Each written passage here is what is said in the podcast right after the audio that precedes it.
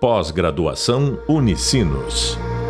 Performance em consumo e varejo. Olá, bem-vindos ao podcast da disciplina Experiência de Consumo no Varejo. Eu sou o professor Fernando Rolli e no podcast de hoje nós vamos fazer várias reflexões sobre a loja do futuro.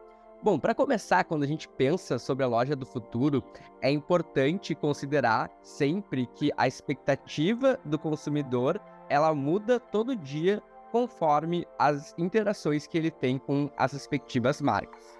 Outro ponto que é importante ressaltar é que a tecnologia também está sempre mudando a forma com que os clientes compram. Então, esse é um tema que ele vai estar tá sempre em atualização. E o futuro, a gente vai estar tá sempre buscando se antecipar das principais tendências, tecnologias e conceitos. Que eu vou trazer diversas boas práticas, diversos casos que a gente considera interessante hoje a nível mundial. Para começar, eu quero fazer uma provocação bem capciosa, assim. Hoje, eu tenho certeza absoluta de que a loja física é muito mais importante para o varejo do que tendências como, por exemplo, o metaverso. Por quê? Primeiro, porque a loja física existe, o metaverso não. Segundo, porque o varejo é uma atividade humana, então esse é um ponto muito importante. E terceiro, porque as pessoas elas adotam tecnologias que se parecem como mágica, como por exemplo o Chat GPT, e não como uma ficção científica como o metaverso. Mas eu não estou aqui para fazer previsões, nem ser um guru da tecnologia, bora falar sobre o que realmente importa. O varejo físico, ele continua a impulsionar a maior parte das vendas no varejo, como já foi comentado no e-book, e continuará assim por muitos anos. Os consumidores, eles encontram valor por meio das compras na loja física, e a experiência da loja, ela é muito mais do que simplesmente a transação. Uma pesquisa recente da Forrester mostra que os principais motivos pelos quais os consumidores compram a loja física são, em primeiro lugar, a possibilidade de experimentar o produto. Então, esse é um fator muito importante, principalmente no mercado da moda, no mercado de cosméticos, no mercado também de móveis, eletrônicos, etc., onde o consumidor ele quer ter uma experimentação, ele quer tocar, ele quer ver como funciona. Outro ponto que é muito importante, é o segundo fator pela qual os clientes compram na loja física, é porque eles podem obter o produto na hora. Então tem o senso de urgência, né, da pessoa sair já com o produto e poder utilizá-lo. Além disso, essa mesma pesquisa ela mostra que quase um em cada três respondentes, nesse caso dos Estados Unidos, dizem que gostam de comprar na loja física, ou seja, que comprar fisicamente satisfazem os sentidos do tato, do olfato, do paladar do consumidor, onde ele está experimentando, o que o digital não proporciona. Para os varejistas, o futuro da compra é uma estratégia proativa para a criação de lojas projetadas para conquistar, atender e reter esses consumidores que estão cada vez mais digitalmente experientes e independentes de canais. E hoje a gente vai debater sobre como construir locais físicos projetados para oferecer melhoria significativa à experiência do cliente, alcançar uma excelência operacional e impulsionar os negócios da empresa. Primeira reflexão que eu queria trazer aqui para vocês é que a loja física continua sendo uma das principais vantagens competitivas do varejo. Durante a pandemia, os investimentos do varejo omnichannel aumentaram muito, à medida que os varejistas se esforçavam para refinar suas ofertas e os clientes estavam migrando para os canais digitais, como por exemplo para fazer uma compra e retirar a entrega no local. Vou trazer aqui uma fala do CEO da Best Buy, uma das principais lojas de varejo do mundo, o Corey Barry, que ele observou que a empresa está enfrentando os desafios da omnicanalidade de frente. E, para melhor atender as necessidades dos clientes locais, eles começaram a impulsionar o portfólio das lojas, o atendimento, os serviços, uma oferta de outlet, armários, lockers para que o cliente retire e eles uh, fizeram com que no aplicativo da empresa o cliente pudesse consultar a disponibilidade dos produtos presentes na loja. Um outro ponto importante para reflexão é que o design das lojas varejistas não mudaram significativamente nas últimas décadas. E isso deve passar por uma atualização bem crítica para acompanhar as demandas desse cliente que é o Omnichannel. Então, projetar novas lojas orientadas a um propósito que conectem as experiências online e offline é fundamental para ter sucesso nesse mercado, nesse segmento. Então, a gente tem aqui algumas tendências que são bem importantes de serem acompanhadas. A primeira delas é que cada vez mais elementos que existem na loja virtual vão ser incorporados na loja física. Uh, pegando aqui outra referência, né, o CEO da Showfields, também um varejo super importante, ele questiona, né, por que, que a gente não pode ir na loja e continuar a mesma experiência, a mesma sessão que eu tinha no site? Por que, que não há nenhuma parte da loja que ajusta a curadoria de produtos para mim da mesma forma que o e-commerce faz? Então, o que acontece? Os varejistas mais experientes em mercados mais avançados já começaram a perceber de que é necessário trazer esses elementos do mundo online para a loja física e que o Omnichannel foi apenas o começo. A diferença crítica entre uma visita à loja e uma visita online é saber quem é esse cliente e criar uma experiência única para ele. No online é muito fácil a gente rastrear o histórico de compras, a gente fazer sugestões de acordo com a sua navegação, mas na loja física isso é um grande desafio ainda.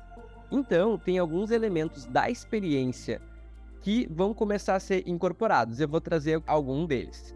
Primeiro, a avaliação de produtos, ou seja, a prova social. Nos Estados Unidos, 62% dos adultos gastam tempo comparando produtos antes de fazer uma compra e a principal referência de conteúdo é lendo as avaliações de outros consumidores.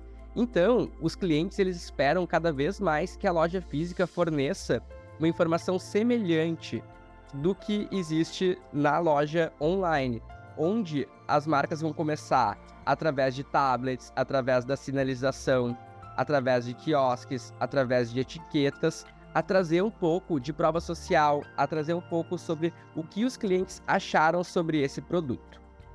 Outro fator que é fundamental de referência para essa nova loja física são as recomendações. Hoje, nos Estados Unidos, 36% dos clientes eles dizem que é muito importante que os varejistas ofereçam recomendações personalizadas de produto de acordo com o seu histórico de compra.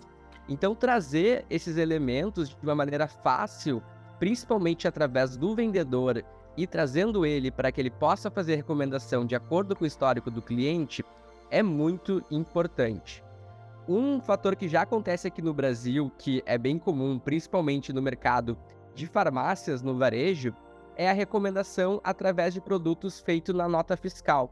Então você vai lá, compra um produto e na nota fiscal vai ter recomendações de mais produtos para você depois comprar no site. Então isso é bem comum. Se vocês forem em qualquer farmácia, Droga Raia, Drogazil, Panvel, vocês já vão ver esse tipo de estratégia sendo realizado. Seguindo, uma outra questão que vai ser cada vez mais comum é a gente realizar um login na loja. Quando a gente entra num site hoje, a gente vai lá e coloca o nosso dado para que assim a gente tenha uma navegação personalizada. E no futuro, a loja cada vez vai mais permitir que os clientes eles façam login facilmente quando eles entrarem na loja, seja por um quiosque, por um leitor biométrico, pela rede Wi-Fi. Então, um exemplo bem legal disso nos Estados Unidos, por exemplo, é o Starbucks, que ele oferece o Wi-Fi gratuito quando o cliente entra na loja e faz o login usando seus dados pessoais. Mas também existem elementos tecnológicos que vão ser cada vez mais incorporados na loja física. Dentre eles, eu destaco aqui a realidade aumentada e a realidade virtual. Por que isso? Alguns produtos, eles são mais bem avaliados pelo cliente quando eles são colocados dentro de um contexto. Então, a maquiagem no rosto, o móvel numa sala, a tinta na parede, a roupa e uma pessoa. Então, nesse caso, a tecnologia ela vai cada vez mais permitir que o consumidor se envolva virtualmente dentro da loja, sobrepondo os mundos físicos e digitais para que o cliente tenha uma experimentação de como que esse produto vai ficar na casa dele, no corpo dele e etc. Então, essa é uma, é uma tendência muito legal, mas que ainda tem um custo muito alto aqui no Brasil e que ainda está chegando. Outro ponto que é muito interessante são os checkouts automatizados. Se hoje as lojas fossem construídas do zero, o padrão de checkout já seria totalmente digitalizado, porque isso é muito bom porque identifica o cliente, traz insights sobre o comportamento dele e uma vez que implementado, o varejista ele pode começar a envolver um nível mais profundo de recomendações e de sugestões. Aqui no Brasil, no varejo da moda, a Lojas Renner já tem um processo de finalização de compra, onde simplesmente deposita os produtos num, numa prateleira e ele já lê quais são eles e tu já paga sem necessidade da interação humana. Nos supermercados também isso já é bem comum também em todo o país. Outro ponto que é legal da gente trazer são os visores interativos, que são dispositivos, né, displays, destinados para que o cliente possa aprender mais sobre um produto ou entender melhor sobre o funcionamento dele. Em alguns lugares fora do Brasil, como por exemplo na Zara, esses visores interativos eles são inseridos dentro dos provadores para que o cliente ele possa pedir um produto caso o tamanho não sirva ou caso ele queira consultar outra cor ou outra peça. Então, esse é um exemplo bem legal também de como que esses visores estão aprimorando essa experiência. Outro fator que vai ser tendência que é muito interessante é a presença de agentes virtuais, chatbots que vão estar presentes na loja. Hoje a gente tem uma ideia assim, uma grande rede varejista tem uma proporção de 23 clientes visitando a loja para cada funcionário. No ambiente assim, o vendedor ele não consegue atender todos os clientes que entram na loja pessoalmente. Então, muitas marcas estão investindo em agentes virtuais que podem estar relacionados com esses visores interativos, onde vai ser usado algum tipo de inteligência artificial que faça recomendações e que ajude a atender esse cliente sem a necessidade da interação humana. Um outro ponto também que foi comentado bastante no nosso e-book são a questão dos centros de experiência. Os varejistas e as marcas eles estão começando cada vez mais a usar espaços físicos como locais para ajudar o cliente a experimentar o produto e melhorar as compras. Então vamos pensar numa marca de beleza que permite que o cliente experimente as maquiagens e faça todo o look.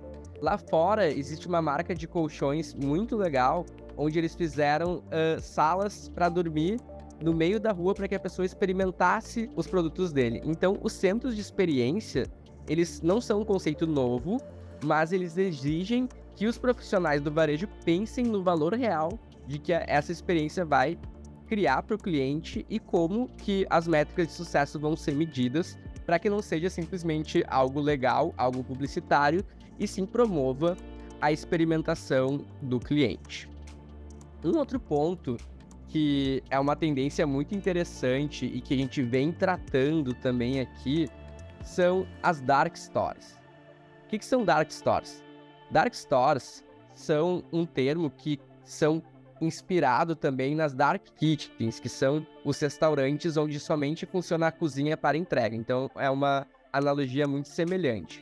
A dark store ela não está aberta ao público para compra, mas ela atende o cliente por meio de pedidos para coleta ou de entrega local.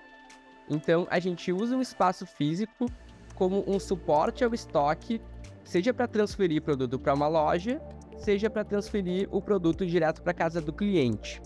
Essa é uma estratégia que ela permite diminuir bastante o custo que a gente tem de localização, de aluguel e etc. E ajuda bastante na eficiência e eficácia para a entrega do cliente.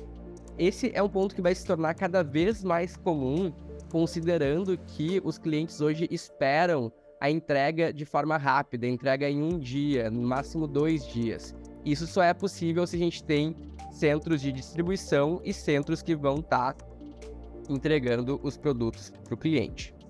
Mas, em contrapartida, existe uma tendência também muito interessante, que são os agendamentos para ir na loja física. Esse tipo de estratégia já é muito comum no mercado de luxo, por exemplo, onde o cliente ele quer ter uma experiência mais privada, mais exclusiva, com um vendedor que ele já conhece, onde provavelmente a loja fecha um espaço para que ele possa experimentar as roupas, para que ele possa ter uma experiência que seja mais premium. Mas isso também já está se tornando mais comum para outros mercados e essa estratégia também já vem sendo expandida, principalmente para os clientes que têm um valor potencial maior para a empresa, ou seja, aqueles clientes VIPs, uns clientes que têm uma maior recência, frequência e valor. Mas esse tipo de agendamento, ele não se restringe também somente à loja física. É muito comum também a existência das consultoras virtuais, que ganhou muito força também na pandemia, permitindo né, que o vendedor ele realize uma reunião com o cliente de forma remota para dar uma dica de estilo pessoal, para mostrar se o móvel vai caber, ou até uma consulta para saber se a maquiagem vai ficar legal com a pessoa. Uma marca que faz isso muito bem nos Estados Unidos é a Anthropology, que, por exemplo, oferece consultas presenciais e virtuais por meio de agendamento. Então, tu entra em contato, tu pode ser tanto atendido virtualmente quanto ir na loja e vai ter alguém te esperando para te fazer recomendações, para entender melhor teu estilo e para dessa maneira tu ter uma experiência que seja mais relevante e também que seja uma referência mais de luxo. Outro ponto aqui que eu gostaria de trazer para vocês para a gente seguir é que é muito importante fazer bem feito, mais às vezes do que surpreender ou fazer algo muito astronômico. A gente está falando de tendências, mas eu sigo ressaltando de que a coisa simples, a coisa bem feita, ela é muito importante.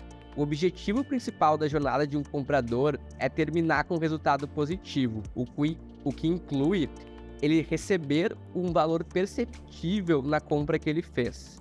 Muitos varejistas pensam na loja do futuro como algo quase alucinante, como algo quase ficção científica. E a gente tem que ateizar, colocar o pé no chão e se lembrar de que, em última análise, o cliente ele avalia a experiência da loja, principalmente com base em quão bem ele foi tratado e o quanto que o produto vendido atendeu suas necessidades essenciais.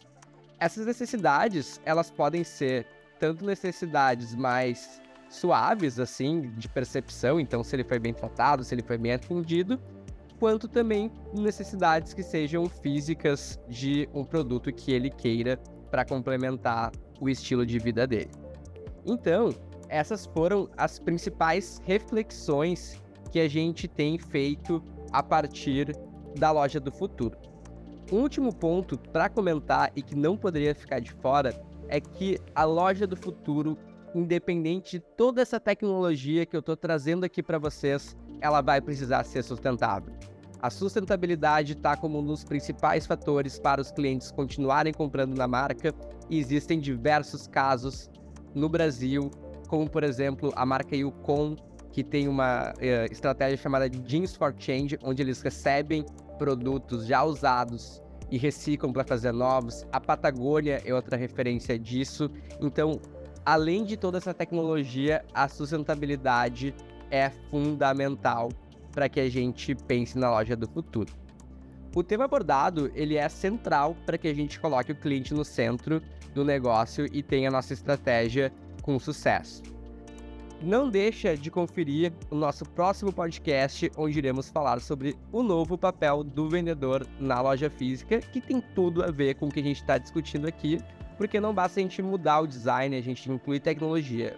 O varejo é humano e o vendedor ele precisa ser incluído nessa transformação digital. Até a próxima, até breve e bons estudos. Pós-graduação Unicinos. Performance em consumo e varejo.